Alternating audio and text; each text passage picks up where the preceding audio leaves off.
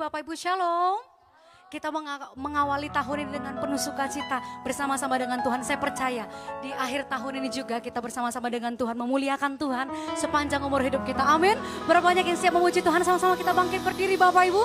Kita berikan tepuk tangan paling meriah bagi Tuhan Yesus. Serahkan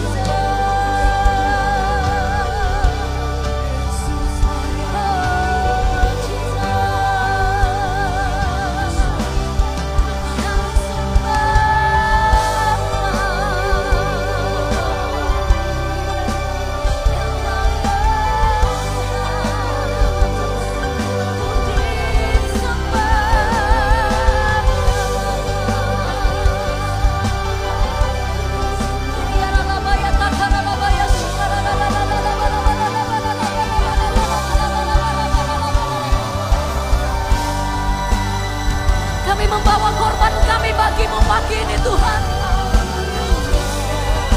Kami mengakui segala sesuatu yang kami dapat semua daripada Tuhan. Sepanjang tahun ini Tuhan telah berbuat baik bagi setiap kami.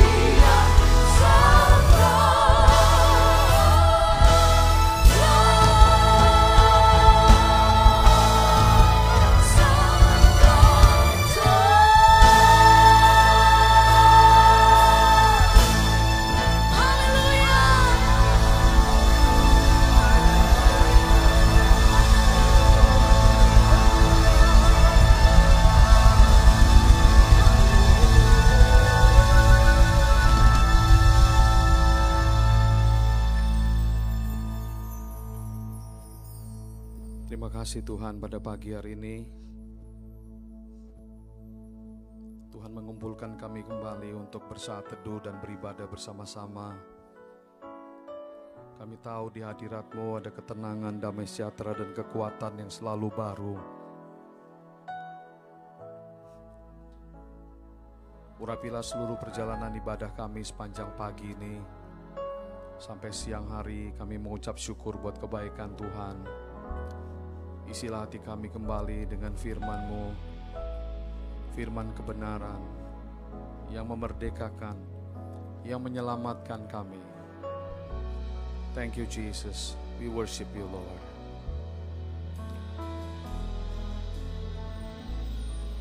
Bersyukur selalu bagi kasih-Mu di dalam hidupku.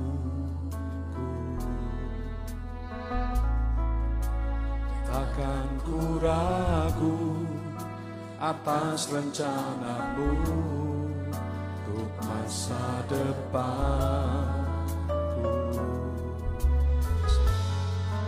Sebagai Bapa yang baik, takkan pernah Kau melupakanku. Sebagai Bapa yang sangat baik, takkan pernah Kau meninggalkanku. Bukan menari dan bersuka karena-Mu, oh Yesusku, dan bukan minum air-Mu bagai rusa rindu. Selalu ku hidup dalam-Mu dan hidupku di dalam-Mu, oh Yesusku. Kau sangat ku cinta. Kita angkat pujian ini sekali lagi dengan sepenuh hati. Kita katakan bersyukur selalu. Bersyukur selalu bagi kasih-Mu di dalam hidupku. Takkan ku ragu atas rencana-Mu di masa depanku. Sebagai Bapa yang baik, takkan pernah Kau melupakanku. Sebagai Bapa yang sangat baik, takkan pernah Kau meninggalkanku. Bukan menari dan bersuka karena-Mu, oh Yesusku, dan bukan minum air-Mu bagai rusa rindu. Selalu ku hidup dalam-Mu dan hidupku di dalam-Mu, oh Yesus. Kau sangat ku cinta. Terima kasih Tuhan. Kami bersyukur dalam nama Tuhan Yesus. Kami berdoa dan menyembah Engkau.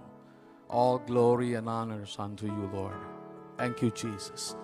Dalam nama Tuhan Yesus kami berdoa. Bersama-sama kita berkata, amin, amin, haleluya. Silakan duduk Bapak, Ibu, dan saudara-saudara sekalian. Puji Tuhan, shalom bagi kita semuanya. Selamat pagi bagi jemaat yang kami kasihi, yang sudah mulai standby beribadah di rumah, dan termasuk yang pada pagi hari ini bersama-sama kita berkumpul di rumah persembahan di gereja kita. Kita bersyukur selama masa pandemik covid sembilan belas sudah dari Maret sampai kita masuk di penghujung tahun dua ribu dua puluh, kita semuanya berada dalam damai, damai sejahtera, perlindungan Tuhan, anugerah Tuhan, dan ibadah-ibadah kita bisa berlangsung dengan sangat baik dan mewarnai dan memberkati kota kita dan bahkan bangsa kita. Pada hari Kamis malam waktu kita berkumpul untuk doa malam bersama-sama, maka kita mendengar seperti sebuah rangkuman, khotbah, rangkuman perjalanan pelayanan kita sejak masa pandemi covid sembilan belas, tepatnya pada bulan Maret, sampai terus pada bulan Desember ini. Dan saya pribadi merasa bersyukur dan kagum bagaimana Tuhan memimpin kita, melihat data, melihat statistik, melihat berkat-berkat yang Tuhan berikan, bahwa ternyata selama masa pandemi ini gereja kita tetap berbuah, tetap mengalami multiplikasi, tetap berbuat banyak kebaikan dan kebajikan bukan hanya untuk jemaat, tetapi bagi banyak warga dan masyarakat yang ada di sekitar kita, lintas agama, lintas suku, dan ada berbagai-bagai masyarakat yang setiap waktu ke waktu hari Sabtu ketika kita melakukan bakti sosial, baik di gereja maupun pelayanan-pelayanan Y S K I yang memberkati di kota Medan. Saya bersyukur luar biasa sekali antusias dari uh, uh, para jemaat kita yang menyaksikan ibadah live streaming kita uh, ternyata uh, meningkat sampai dua kali lipat. Wah, ini satu uh, rasa syukur, penghiburan dan kekuatan yang tidak terhingga yang kita uh, terima dari Tuhan. Memang banyak tantangan, memang berat, memang banyak sekali ujian yang kita lewati, tetapi doa dan kita sebagai anak-anak Tuhan yang berjalan dalam kebenaran tidak pernah ditinggalkan oleh Tuhan. Bisa katakan amin, saudara. Mari kita beri kemuliaan kepada Tuhan.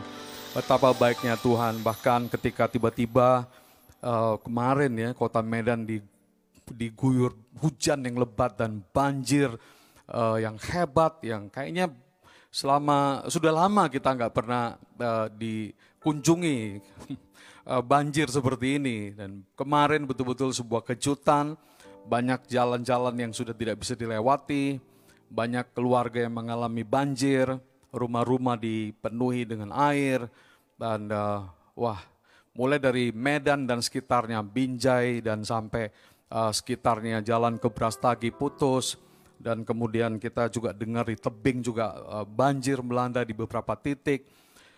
Uh, tetapi kita tidak tinggal diam, saudara. Gereja kita telah ikut terlibat kembali dengan pelayanan Y S K I, membagikan berkat-berkat, mengunjungi, memberikan semangat, mendoakan, dan juga membagikan baik makanan, air-air bersih, air mineral, susu, dan kita masih melakukan tugas-tugas kemanusiaan ini bersama-sama. Oleh karena itu, marilah kita tetap merapatkan barisan dan kita terus berdoa agar tugas-tugas pelayanan kemanusiaan seiring dengan perjalanan pelayanan e, gereja secara rohani, kita juga tetap berbuah bagi masyarakat di mana Tuhan tetapkan kita. Tidak lama, tinggal beberapa hari lagi dari sekarang, pada tanggal sembilan Desember tepatnya, maka bukan saja di kota kita, bahkan secara nasional berlangsung pilkada, pemilihan kepala-kepala daerah di tingkat kota dan provinsi. Nah, Bapak, Ibu, Saudara, kami terus berdoa untuk kesuksesan, kelancaran eh, pemilihan umum yang akan datang pada tanggal sembilan ini.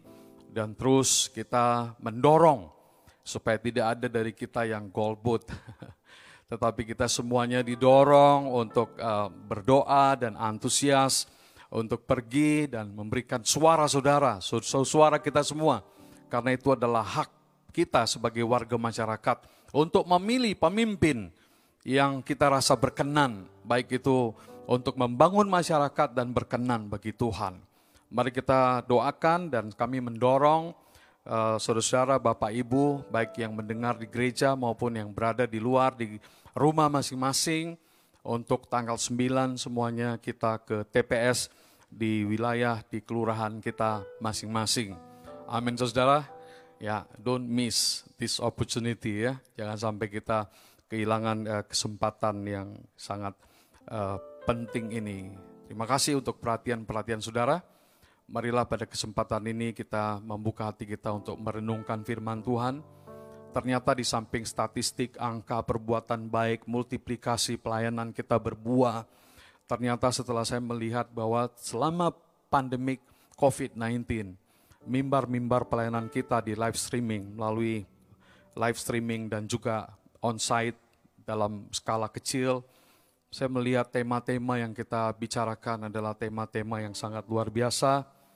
Mulai dari yang saya ingat itu bicara soal Uh, disiplin di dalam new normal, kita bicara mengenai sukacita, kita bicara mengenai janji Tuhan yang luar biasa itu, yang kekal, yang tidak pernah berubah.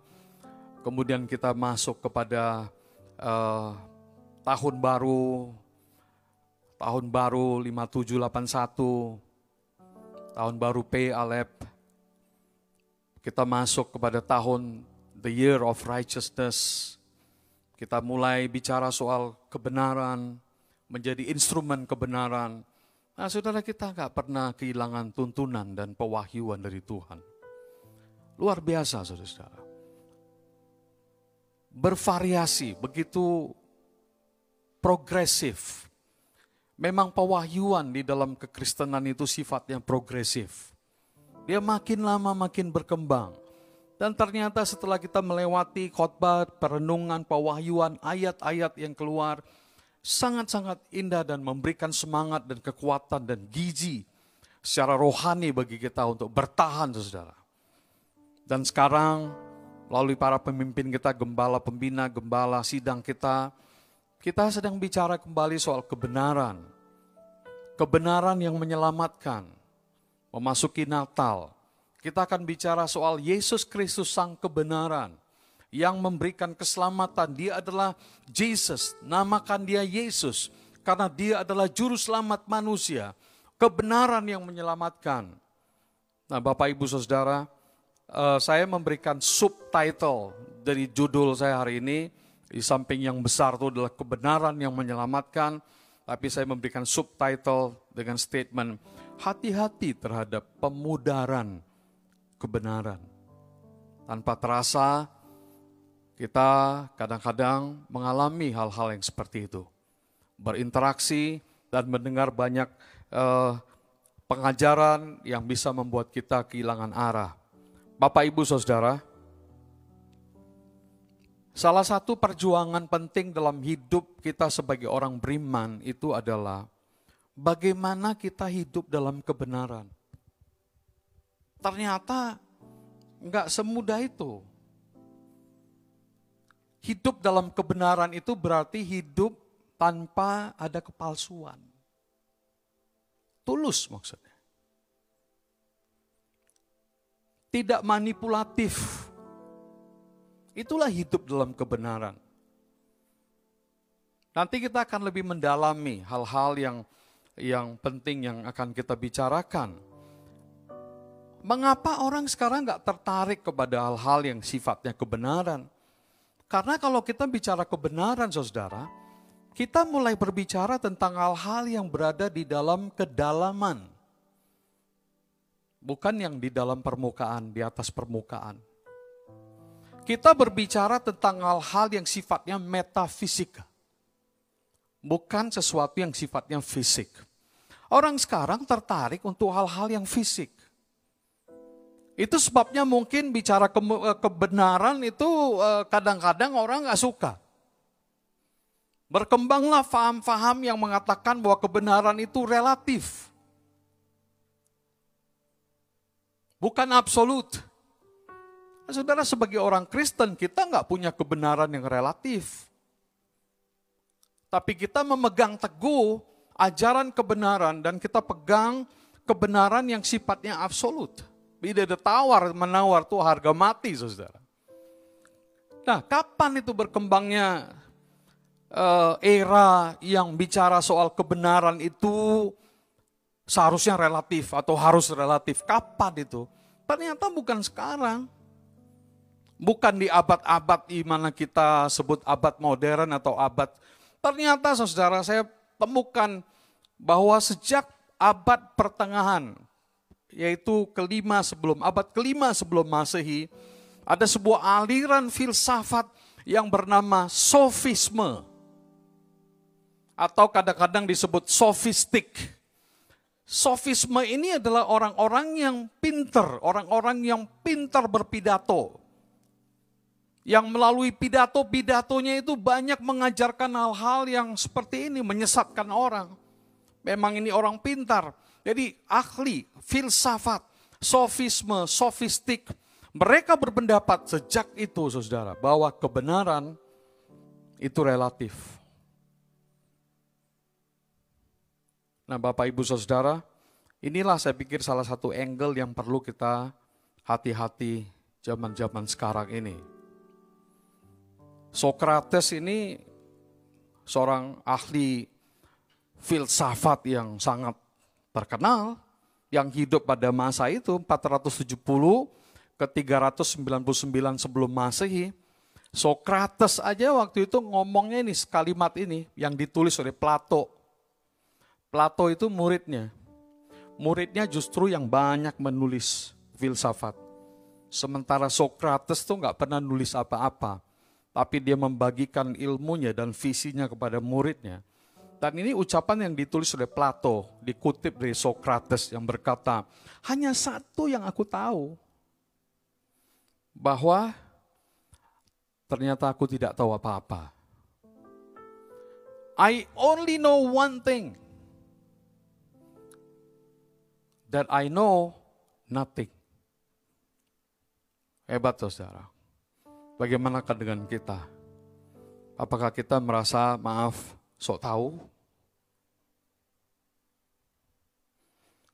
Bapak Ibu Saudara sekalian, hidup dalam kebenaran juga berarti hidup secara jujur, berintegritas.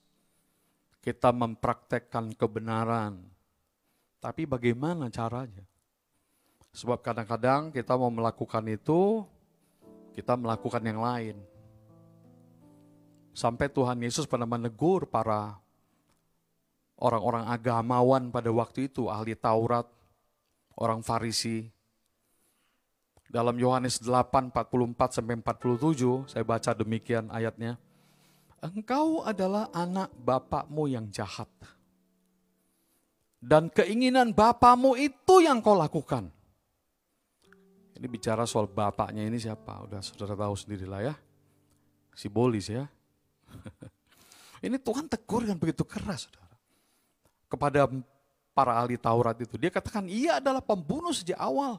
Dan tidak hidup dalam kebenaran, underline. Tidak hidup dalam kebenaran. Karena apa? Tidak ada kebenaran di dalamnya. Ketika ia berbohong, ia berbicara dari dirinya sendiri. Karena ia adalah pendusta dan bapa dari segala dusta. Dan karena aku mengatakan kebenaran kepadamu, engkau tidak percaya padaku. Memang, saudara. Waktu kita ngomong kebenaran, banyak orang yang tidak percaya. Masing-masing orang punya kebenarannya sendiri. Masing-masing orang percaya dan pegang kebenaran mereka masing-masing. Itu sebabnya ayat ini berkata begitu. Aku mengatakan kebenaran tapi kau tidak percaya. Dia yang berasal dari Tuhan mendengar perkataan Tuhan. Kau tidak mendengarnya karena engkau bukan milik Tuhan. Saya percaya pada hari ini kita anak-anak Tuhan, kita bisa pegang kebenaran dan hidup dalam kebenaran itu. Mari kita melihat ada beberapa nas khotbah yang saya kutip hari ini. Kemarin Pak Gembala Sidang kita mengambil kitab Amsal pasal sepuluh ini. Dan kebetulan saya juga sudah persiapkan itu dan ketemu ayat ini bagus sekali berkata begini. Harta benda yang diperoleh dengan kefasikan itu tidak berguna. Jadi gak boleh curang lah. Ya. Jangan jadi orang fasik. Kefasikan dan kebenaran dua hal yang kontradiksi, berbeda. Itu antara kegelapan dan terang, saudara. Selanjutnya ayat ini berkata, tetapi kebenaran menyelamatkan orang dari maut. Tuhan tidak membiarkan orang benar itu menderita kelaparan. Tapi keinginan orang fasik ditolaknya. Renungkan ini, semua kita. Termasuk bagi saudara, para pengusaha, para businessman, para profesional. Saudara betapa luar biasanya. Kita hidup secara fasik atau kita hidup dalam kebenaran. Ini tuntunan tahun ini adalah tahun kebenaran. Berjalan dalam kebenaran. Kebenaran itu menyelamatkan. Dan orang yang percaya dan orang yang berjalan dalam kegelap, dalam kebenaran. Alkitab berkata tidak akan ditolak, tidak akan kelaparan. Sesuatu yang indah sekali. Tuhan mengingatkan kita pada hari ini untuk berjalan dalam kebenaran. Saudara, next, Yohanes delapan, tiga puluh satu sampai tiga puluh dua adalah teks yang sudah tidak asing bagi kita. Yang berkata, jikalau kamu tetap dalam firmanku, kamu benar-benar muridku. Dan kamu akan mengetahui kebenaran. Kita nggak akan mengetahui kebenaran sebelum kita masuk kepada step sebelumnya itu jadi muridnya. Jadi kalau kita murid Tuhan, Alkitab berkata kamu akan mengetahui kebenaran. Dan kebenaran itulah akan memerdekakan kamu. The truth will set you free. Bapak, Ibu, Saudara sekalian, satu ayat lagi, kata Yesus kepadanya, pada Thomas yang tanya, tunjukkanlah jalan itu kepadaku Tuhan, kata Thomas. Lalu lalu Tuhan melihat Thomas dan Tuhan berkata kepada Thomas demikian, akulah jalan dan kebenaran dan hidup. Tidak ada seorang pun yang datang kepada Bapa kalau tidak melalui aku. Kita masuk kepada fondasi, fundamental kita, saudara, bahwa kebenaran yang menyelamatkan tidak bisa dipisahkan dari satu ayat yang sangat powerful ini yang telah menyelamatkan begitu banyak umat manusia, orang-orang yang tidak mengenal Tuhan. Termasuk saya hari ini. Ini ayat yang awal sekali mengubah hati saya. Mengubah kegelapan dalam hidup saya. Mengubah keyakinan dalam hidup saya. Waktu saya baca Yesus berkata, I am the way, I am the truth and I am the life. Akulah keben- jalan, kebenaran, dan hidup. Tidak ada seorang pun yang datang kepada Bapa kalau tidak melalui aku. Dalam bahasa Ibrani kata kebenaran itu pakai kata emet, yang artinya kesetiaan, dapat dipercaya, tulus, tidak mengecewakan, bisa diandalkan. Saudara, ini semua adalah atribut-atributnya Allah. Ketika kita berbicara tentang kebenaran, sebenarnya kita sedang berbicara kepada tentang pribadi Allah itu sendiri. Bahwa dia Allah yang setia, dapat dipercaya, tulus, tidak mengecewakan, dapat diandalkan. Nah, kalau kita anak Tuhan, kita harus seperti itulah hidupnya. Socrates, seorang filsuf Yunani tadi, selama hidupnya bergumul untuk mencari tahu tentang apa itu kebenaran. Dia tanya ke kiri, ke kanan, ke sana, kemari, kepada banyak ahli-ahli, para orang Yunani. Apa itu kebenaran? Tidak ada orang yang mampu menjawabnya. Tidak ada orang yang mampu menunjukkan jalan kebenaran. Pada beberapa minggu yang lalu waktu saya menyampaikan firman Tuhan, saya katakan ini ayat tidak ada satu orang pun di dunia ini, siapapun itu yang pernah ucapkan bahwa dia adalah kebenaran. Apakah itu raja-raja, pembesar-pembesar, filsuf-filsuf, nabi-nabi, rasul-rasul, siapapun tidak pernah yang mengatakan, akulah kebenaran. Satu-satunya adalah Tuhan, Yesus Kristus yang mengatakan, dia adalah kebenaran. Orang semakin pintar, ilmu pengetahuan semakin berkembang, tapi banyak manusia tetap tidak benar hidupnya. Ternyata ilmu pengetahuan dan kebenaran tidak punya korelasi, saudara. Negara-negara seperti Amerika, Eropa yang begitu maju dengan ilmu pengetahuan yang tinggi menabrak nilai-nilai kebenaran. L G B T Q, aborsi, perkawinan sesama jenis diperbolehkan. Bagi orang modern, lima roti dan dua ikan bisa dimakan lebih dari lima ribu orang dan sisanya masih ada dua belas bakul. Sulit untuk diterima sebagai sebuah kebenaran. Kecuali bagi murid-muridnya Tuhan sendiri, bagi kita. Kau akan mengetahui kebenaran dan kebenaran akan memerdekakan kamu. Bagi orang modern, yang benar adalah yang masuk akal. Di zaman postmodern ini, saudara, pemudaran kebenaran itu terjadi secara masif. Meskipun sebenarnya kebenaran sejati tidak pernah pudar. Orangnya, pribadinya lah yang bikin masalah, saudara. Perdebatan-perdebatan para theologians, para apologet, membuat rumit. Sampai orang akhirnya bingung dan linglung.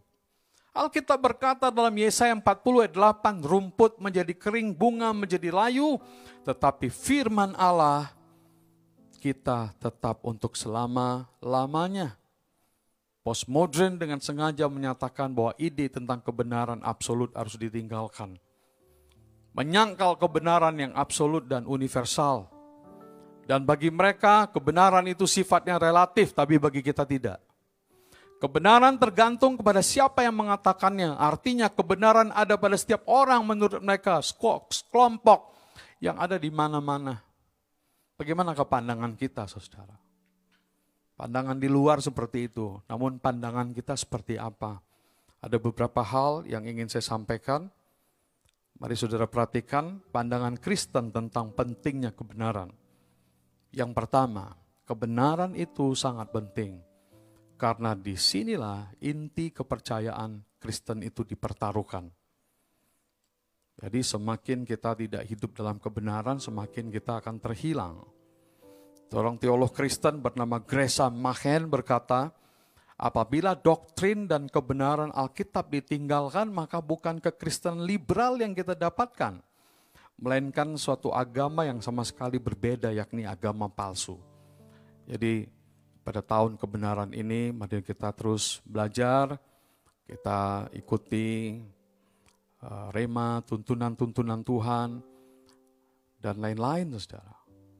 Makin belajar, makin banyak yang kita memang perlu belajar lagi. Barna Research Group, badan riset yang paling kredibel, mendapati ternyata empat puluh sembilan persen pendeta Protestan di Amerika menolak kepercayaan inti Alkitab.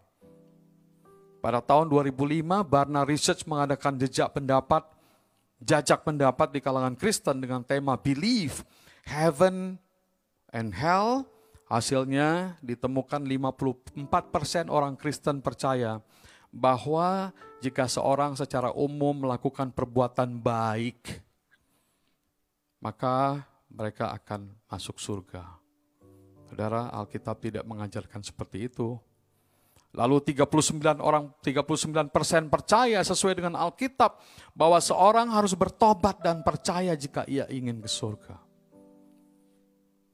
Lalu kesempatan itu diambil oleh Friedrich Nietzsche, orang Jerman yang ateis, yang berkata jika fenomena ini terus dibiarkan, akhirnya kekristenan akan hilang dengan sendirinya.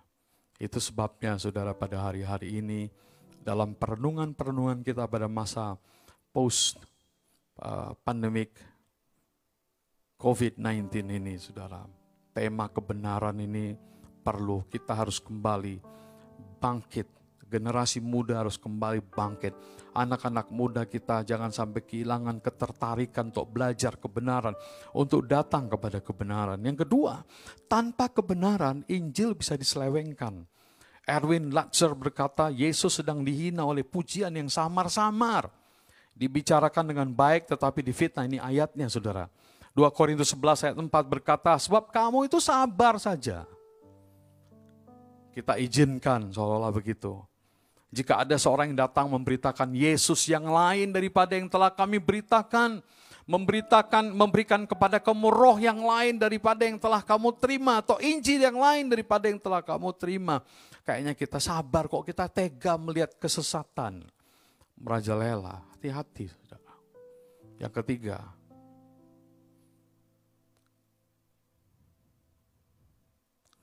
menolak kebenaran mengakibatkan buta Alkitab. Bahwa kebenaran sudah ditinggalkan terbukti dari meluasnya banyak sekali orang yang buta Alkitab. Semakin sedikit orang Kristen yang membaca seluruh Alkitab dari Kejadian sampai Wahyu. Saya kutip Kenneth Berding berkata,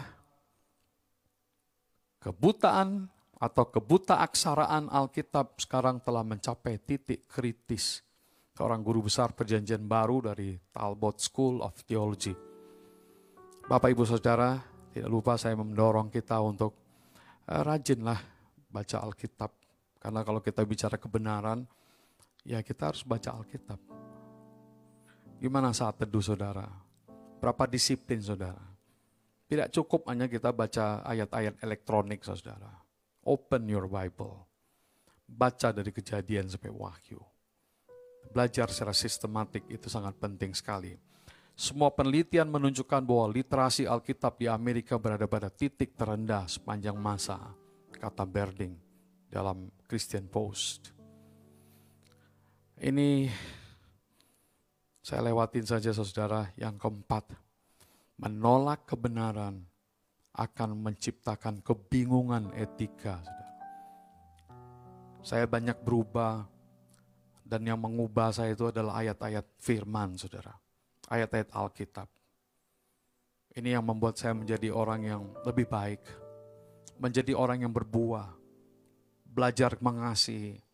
Belajar tunduk, belajar taat. Belajar melayani. Berubah hidup ini. Enggak bingung etika. Banyak yang kebingungan etika itu karena enggak ngerti kebenaran, saudara. George Barna kembali researchnya di dua ribu tujuh tentang rumah tangga Kristen di Amerika menemukan bahwa banyak kelahiran di luar nikah di Amerika sampai empat puluh persen. Ini dua kali lipat dibanding apa yang terjadi tahun delapan puluh, bahkan delapan kali lipat ter- dibanding dengan apa yang terjadi tahun lima puluh. Di Islandia enam puluh persen kelahiran pada wanita yang belum menikah. Di Swedia lima puluh lima persen, di Norwegia lima puluh empat persen, di Denmark, saya nggak tahu Indonesia. Karena kita jarang ada research yang menyeluruh. Nah sekarang kita masuk kepada bagian yang penting dari khotbah saya dan sebentar lagi saya akan mengakhirinya. Saudara perhatikan, Tuhan Yesus berkata kepada Thomas, akulah jalan, kebenaran dan hidup. Ini ucapan yang besar. Jangan saudara pikir nih ucapan ini terkenal di kalangan Kristen saja. Tapi ternyata ucapan ini justru lebih besar lagi pengaruhnya bagi orang Yahudi. Saudara. Karena waktu pertama kali Tuhan Yesus ucapkan ayat ini bukan kepada orang Kristen. Tapi dia ucapkan ini kepada orang Yahudi. Nah, orang Yahudi mengerti itu. Saudara bayangkan saudara. Ya, bagi orang Yahudi ayat Yohanes empat belas ayat enam ini jauh lebih penting lagi maknanya. Di dalamnya Yesus menyebutkan tiga konsep besar dari agama Yahudi. Dan semua konsep itu, tuntunan itu menjadi kenyataan dan realitasnya ada di dalam Yesus Kristus. Dia berkata tiga hal itu apa saja? Akulah jalan. Anoki haderek dalam bahasa Ibraninya. Ego emi hodos. Akulah kebenaran. Anoki ha emet. Ego emi he aletheia. Lalu yang ketiga Tuhan berkata, akulah hidup. Anoki hakaim.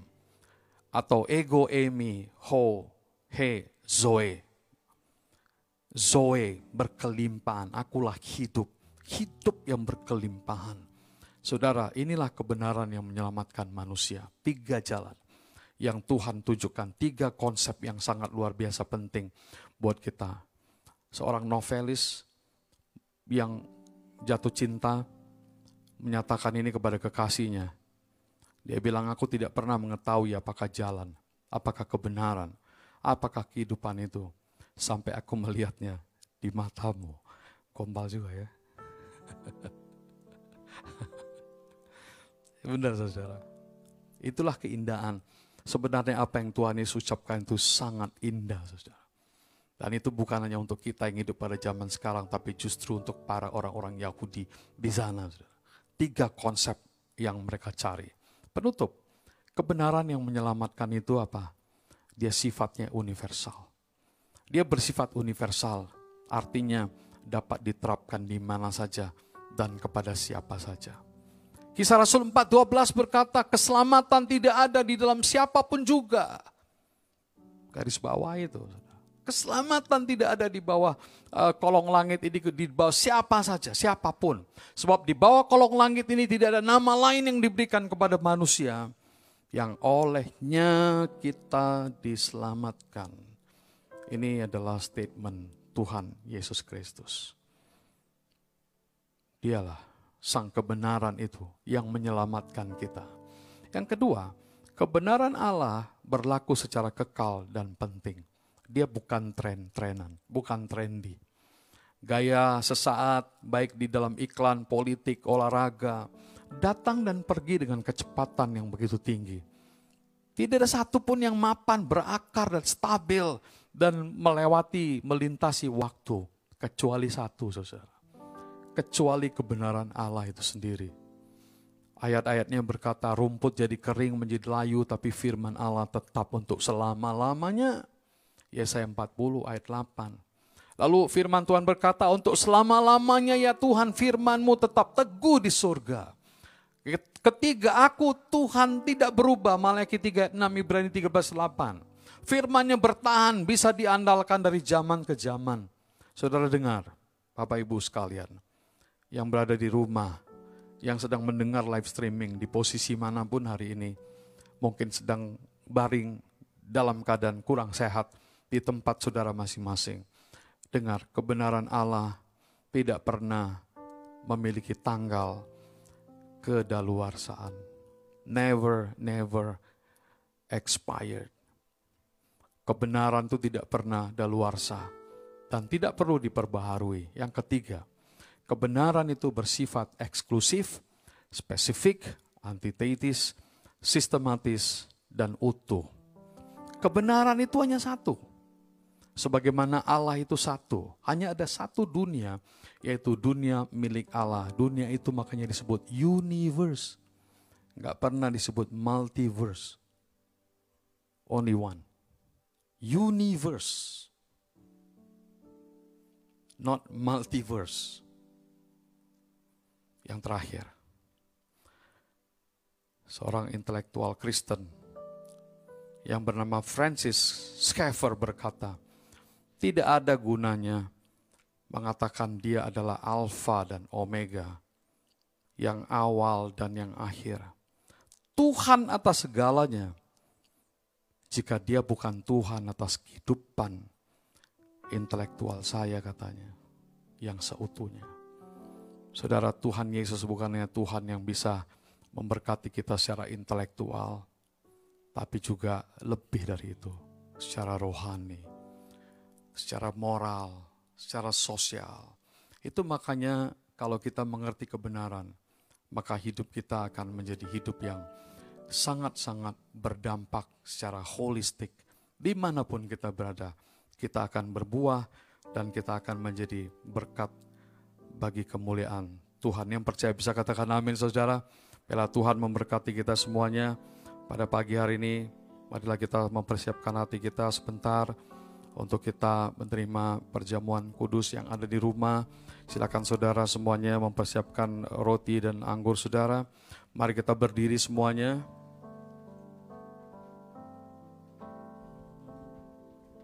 Kau yang ter indah di dalam hidup ini, tiada Allah Tuhan yang seperti Engkau, besar perkasa penuh kemuliaan. Kau yang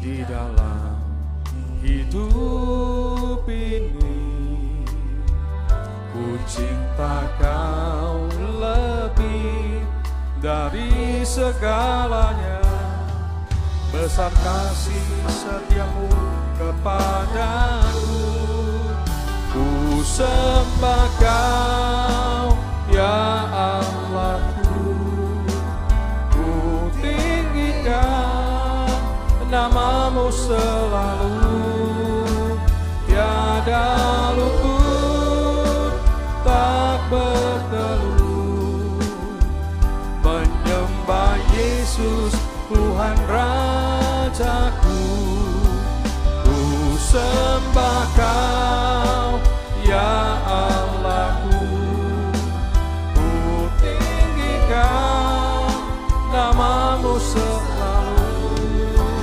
Semua lidah akan mengaku, Engkaulah Yesus Tuhan Rajaku.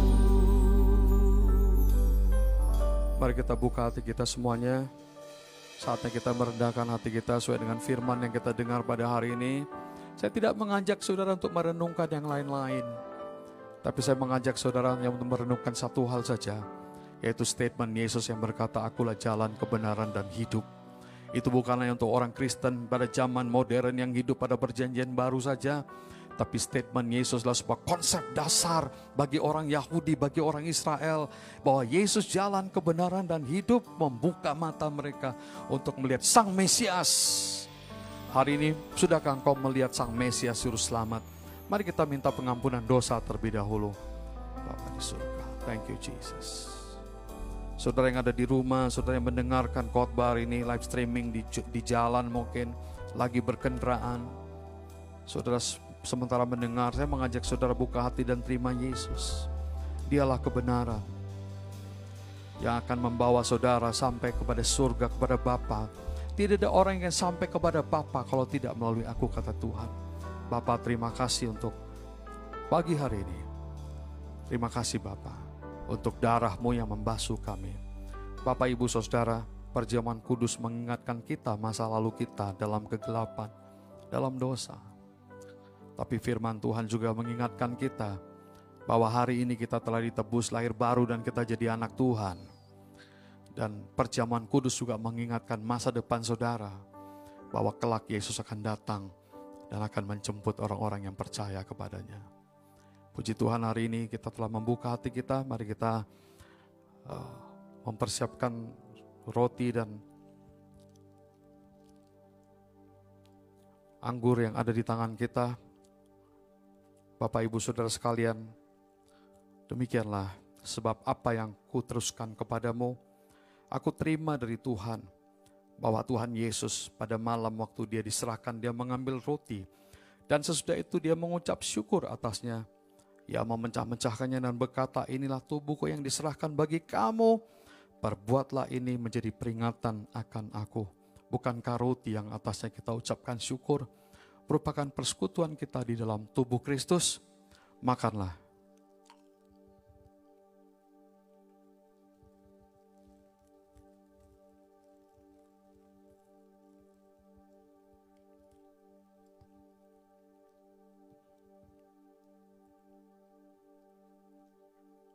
Thank you Lord.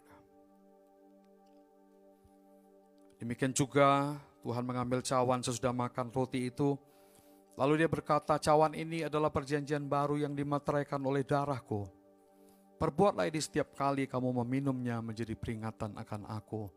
Bapak, Ibu, Saudara sekalian, jemaat Tuhan yang kekasih, bukankah cawan yang atasnya kita ucapkan syukur merupakan persekutuan kita di dalam darah Kristus? Minumlah di dalam nama Tuhan Yesus.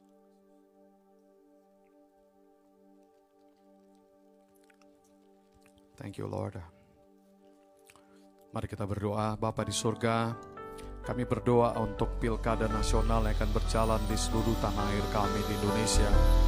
Kami berdoa untuk pil pemilu yang berlangsung di kota Medan, pemilu wali kota. Kami berdoa supaya Tuhan memberkati dengan berlimpah-limpah dengan keamanan dan kesehatan. Biarlah seluruh proses pemilihan umum berjalan dengan lancar dan baik dan membawa kemuliaan bagi nama Tuhan. Medan dilawat oleh Tuhan. Medan mengalami kemenangan dalam nama Tuhan Yesus Kristus.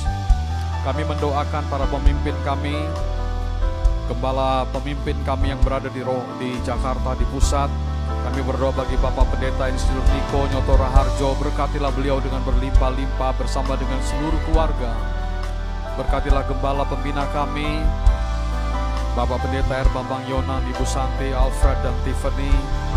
Tuhan, kau memberkati dengan berlimpah-limpah hamba-hambamu yang kami kasihi. Gembala sidang kami, Bapak Pendeta Daniel Edi Praetno, Ibu Intan, Melsa, dan Yuda. Tuhan, kau memberkati beliau dan bersama dengan keluarganya, para wakil-wakil gembala, para pendeta, hamba-hamba Tuhan, dan semua jemaat kami, keluarga besar Medan Plaza. Kami berdoa bagi umat Tuhan yang ada di Sumatera Utara Indonesia, diberkati dengan berlimpah-limpah. Shalom bagi Israel, shalom bagi tanah perjanjian, shalom bagi Yerusalem. Diberkati dengan berlimpah-limpah, muliaan Tuhan turun. Terima kasih Bapa, terima kasih untuk hari ini. Terima kasih, berkati jemaat kami, berkati persembahan-persembahan yang diberikan. Biarlah menjadi persembahan yang hidup, mempermuliakan nama Tuhan. Baik persembahan perpuluhan, persembahan misi, diakonia, persembahan-persembahan syukur dan macam-macam persembahan pembangunan. Kami doakan pembangunan rumah Tuhan, biarlah semuanya berjalan dengan dengan spontan untuk kemuliaan nama Tuhan. Terima kasih untuk jemaat yang baik, untuk para pemimpin yang baik yang menyertai kami selalu. Terpujilah Tuhan karena Engkau sendiri kebenaran, kebenaran yang menyelamatkan. Terima kasih Bapa, terima kasih, terima kasih. Thank you Jesus. Mari kita angkat tangan kita. Bapak Ibu Saudara sekalian, terimalah anugerah berlimpah-limpah dari Allah Bapa, kasih sayang Tuhan dan Juru Selamat kita yang tunggal, yaitu Tuhan Yesus Kristus. Di dalam persekutuan yang manis dengan Roh Kudus menyertai kita sekalian, mulai hari ini sampai Maranatha Yesus datang. Mari kita semua yang percaya dan diberkati bersama-sama kita berkata, amin. Haleluya. Tuhan memberkati saudara. Stay safe, stay healthy. Tuhan memberkati. Tuhan memberkati. Shalom bagi kita semua. Bagi Bapak Ibu yang ingin mengetahui kegiatan sepekan gereja kita dapat mengakses di media sosial Keluarga Besar G B I Medan Plaza. Selamat siang, kiranya Tuhan Yesus memberkati.